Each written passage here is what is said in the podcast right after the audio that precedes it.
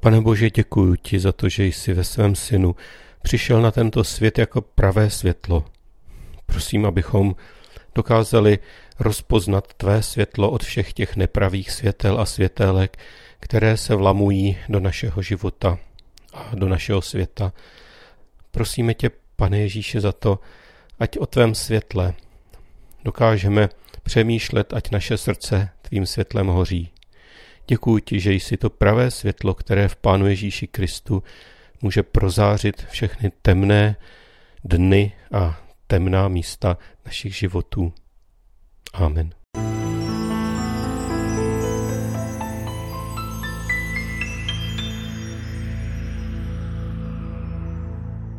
Světlo hraje o Vánocích a v předvánočních dnech adventu významnou roli. Janovo evangelium vlastně světlem začíná. Mluví o slovu, které se stalo tělem a o světle, které přišlo na tuto zem. O Janovi se má obecně za to, že ve svém evangeliu pominul vánoční události, že s tím životopisem Pána Ježíše začal jaksi od prostředka. To, co Matouš či Lukáš tak citlivě a romanticky vypravují o hvězdách, pastýřích, mudrcích, o jesličkách, jako by Jan úplně pominul a nepovažoval za tak důležité. Možná v tom hraje roli i to, že jeho evangelium je adresováno především křesťanům z řeckého prostředí, kterým až tak moc zase neříkají takové věci, jako že Ježíš byl z rodu Davidova, že se narodil v jakémsi městečku Betlémě, že do Jeruzaléma přišli mudrci. Přesto jsem přesvědčen, že Jan tyto události zaznamenal hlouběji, i když pravda trochu jinak než ostatní. Tam, kde ostatní mají celou kapitolu, Janovi stačí jedna věta. Věta a slovo se stalo tělem a přebývalo mezi námi. Samozřejmě, že bez Matouše a bez Lukáše bychom této větě nerozuměli. Ale na druhou stranu teprve Jan touto větou dává příběhu o narození Pána Ježíše smysl a širší rozměr.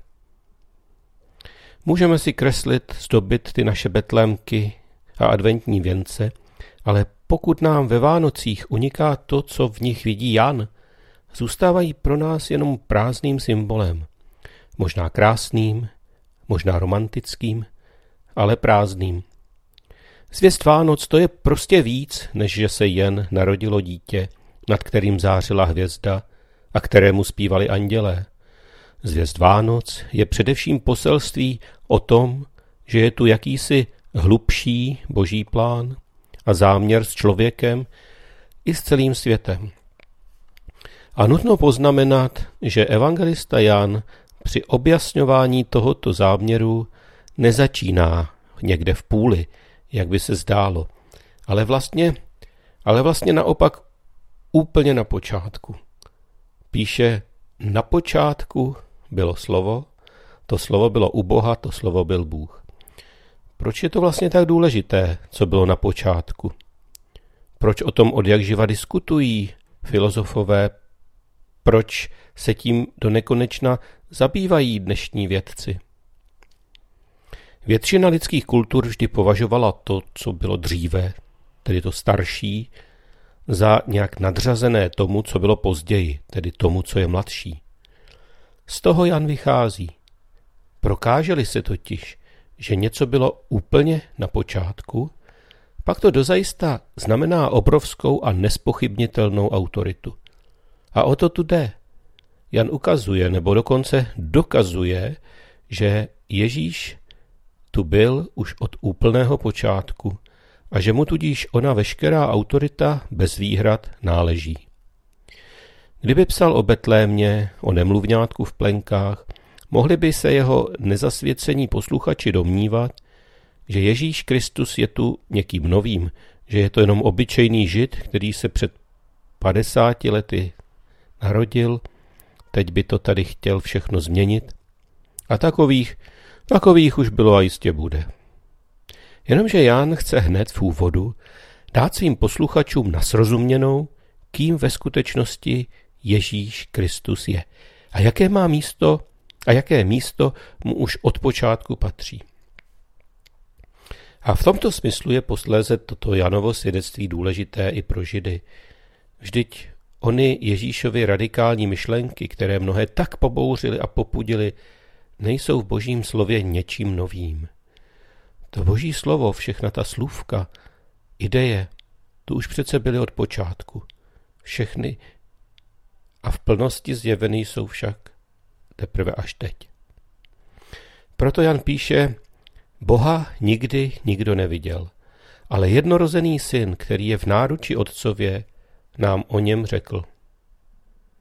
Tedy člověk jménem Ježíš Nazarecký se narodil za časů Heroda v židovském městečku Betlém. Pro někoho byl rostomilým nemluvňátkem, pro jiné rebelem či geniálním reformátorem. Lidé ho znali a hodnotili. Ale Ježíš Kristus, jako boží syn, je ten, kdo tu byl od počátku. Ten, skrze něhož bylo všechno stvořeno. Ten, jenž všechno oživil a řídí a který je nad tím vším svrchovaným pánem. Jen spojení těchto dvou pohledů nám dává pravdivě nahlédnout na to, kým Ježíš ve skutečnosti je. Upřeme-li Ježíšovi to nejdůležitější, totiž jeho božství, zbude nám z něj jenom bezmocný Ježíšek, který se sice může stát a stává symbolem humanity a dobré vůle, nikoli však svrchovaným pánem a králem, schopným měnit běh dějin. Proto je, boží posel, proto je božství Ježíše Krista pro Jana důležitější než krása andělského chóru. A proto také evangelista Jan pokračuje ve své argumentaci těmito slovy. V něm byl život, život byl světlo lidí. To světlo ve tmě svítí a tma je nepohltila. A přeskakuje na postavu Jana, aby si lidé nemysleli, že mluví o Janu Křtiteli. Jan sám nebyl tím světlem, ale přišel, aby o tom světle vydal svědectví. Bylo tu pravé světlo, které osvěcuje každého člověka, to přicházelo do světa. Víte, to romantické nadšení z adventu a Vánoc člověku moc dlouho nevydrží. Stačí posunout se z role dítěte, které dostává dárky, do role, do role rodiče, který na ně vydělává a je po romantice. To, co mě ale na Vánocích skutečně silně oslovuje, to je právě to poselství světla. Zvláště v tomto ročním období, kdy je většina dne tma, aspoň u nás, v Evropě. Mlha či soumrak. K nám to světlo promlouvá daleko zřetelněji než kdy jindy. Asi bych nedokázal prožívat Vánoce na druhé straně země koule ve 30 stupních nad nulou, kdy slunce zapadá až hodně pozdě v noci. A my také více než kdy jindy tady u nás prožíváme tu dětskou radost ze všech těch světel a světélek a nejrůznějších blikátek, kterými se to v této době kolem nás všude jenom hemží. A v tom se ti původní křesťanští evropští misionáři, když termín Vánoc vymýšleli, opravdu trefili. Ta atmosféra světel totiž zásadním způsobem umocňuje ono vánoční poselství světla. Vždyť už to, že Ježíš se narodil v noci, je samo o sobě velice silným svědectvím v porovnání a v kontrastu se světlem. Izajáš říká, lid, který chodí v temnotách, uvidí velké světlo. Nad těmi, kdo sídlí v zemi šeré smrti, zazáří světlo. Tak jako nám betlemská hvězda ukazuje a vede nás na místo, kde spočívá židovský král, tak nám Pán Ježíš Kristus ukazuje a vede nás ke svému nebeskému Otci. Tam, na ten počátek k pramenu života a světla. Tma to je vyjádření smrti a oddělení od Boha. Naopak světlo je vyjádřením pramene, života a spojení s Bohem. Ti, kdo tápou ve tmě, mohou zle ublížit sobě i ostatním. Mají obvykle problém porozumět tomu, co je obklopuje. Podezíraví, bojácní, protože tma plodí depresi a smrt. Vedle toho ti, kteří chodí ve světle, mají dostatečně včas informaci o nebezpečí a nemusí se tak bát o bezpečnost svých kroků. Světlo jim také dává životodárnou sílu a naději. Se světlem mají smysl a cíl. Proto je Janova zpráva o světle dobrou zprávou. O světle, které přišlo na tento svět.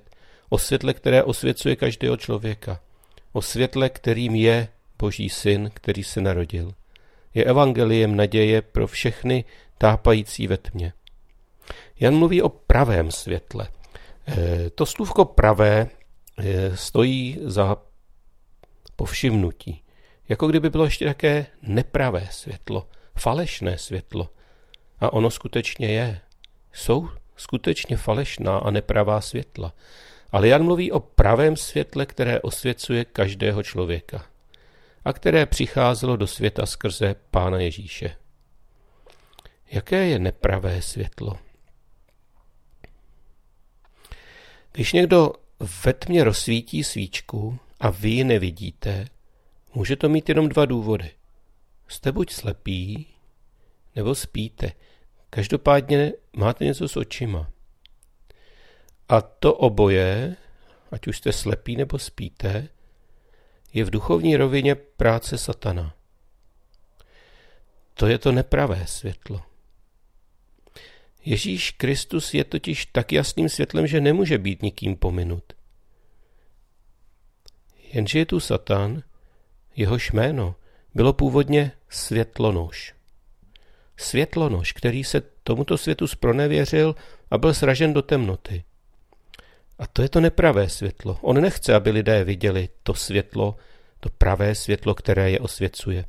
Protože zaslepil jejich mysl. Proto uspává planými sliby, aby neprohlédli a neviděli a neobrátili se.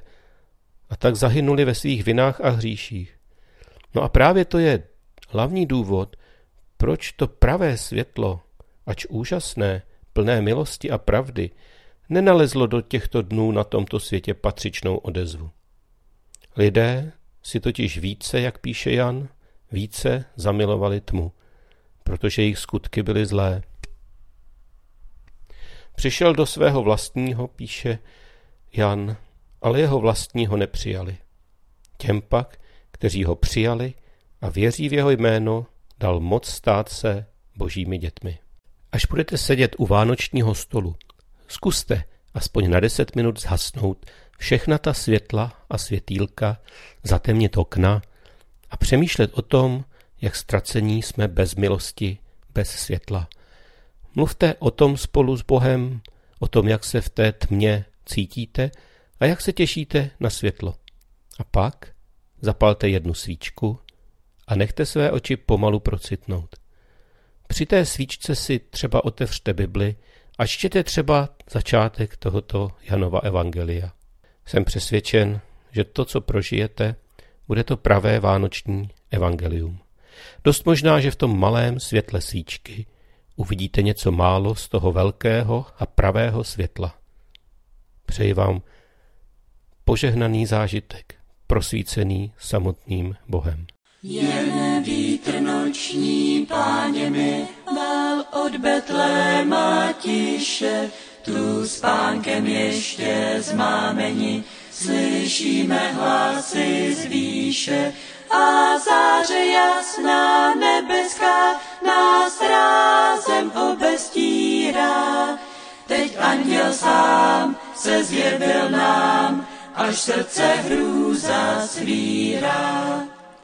Však září tvář mu úsměvem a mírem láskou sála, jen nebojte se, nastal den a radost neskonala. Vždyť Bůh vás tolik miloval, že spásitele dává. Jak dítě spí, dám do jeslí, buď Bohu věčná sláva.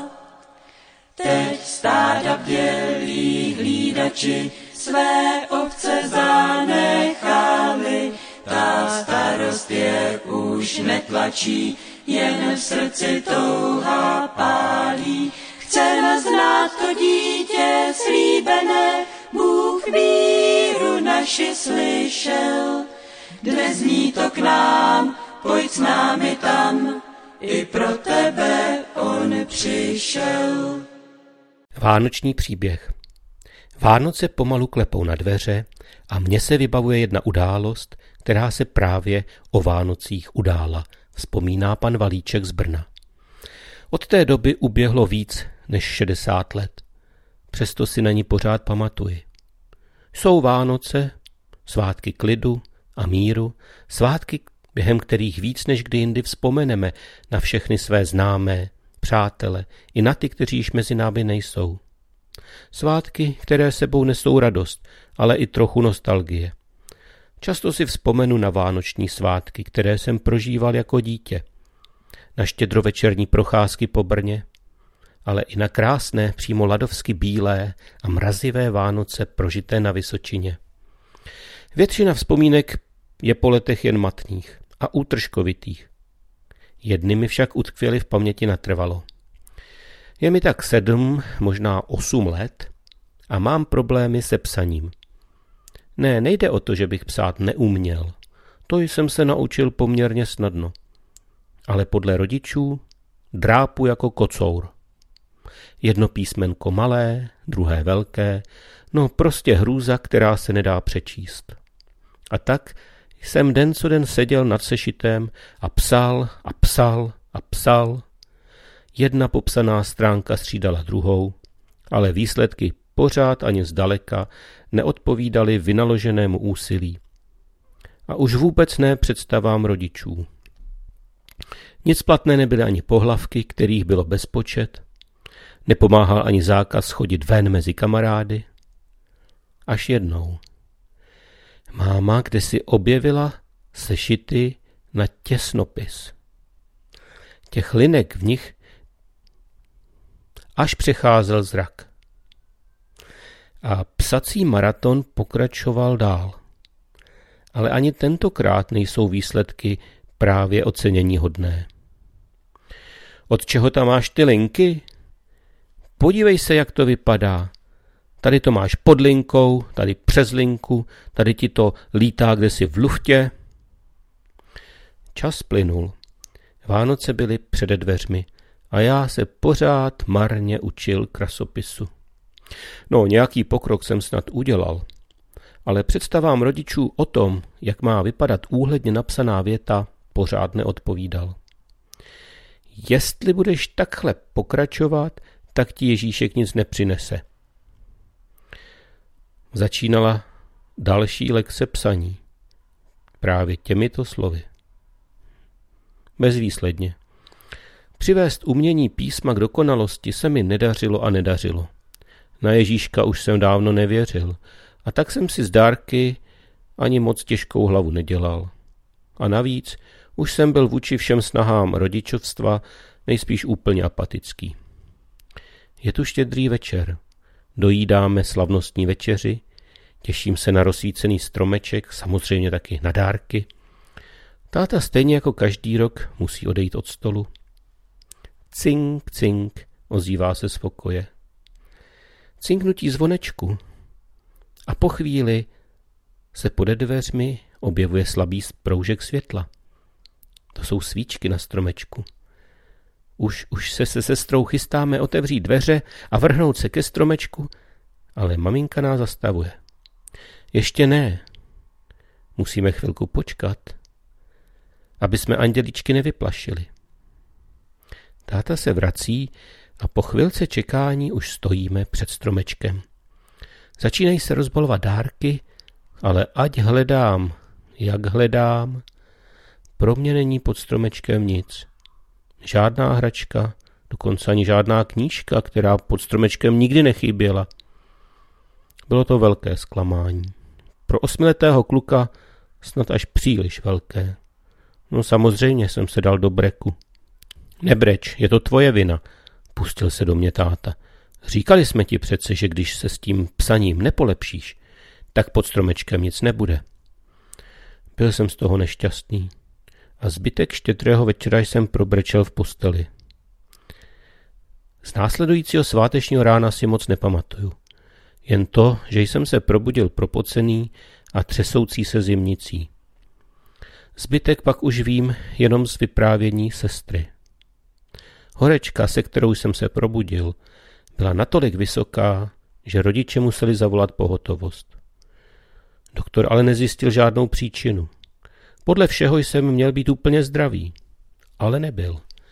Předepsal tedy acylpirín a pokud horečka nepovolí, budu muset do nemocnice.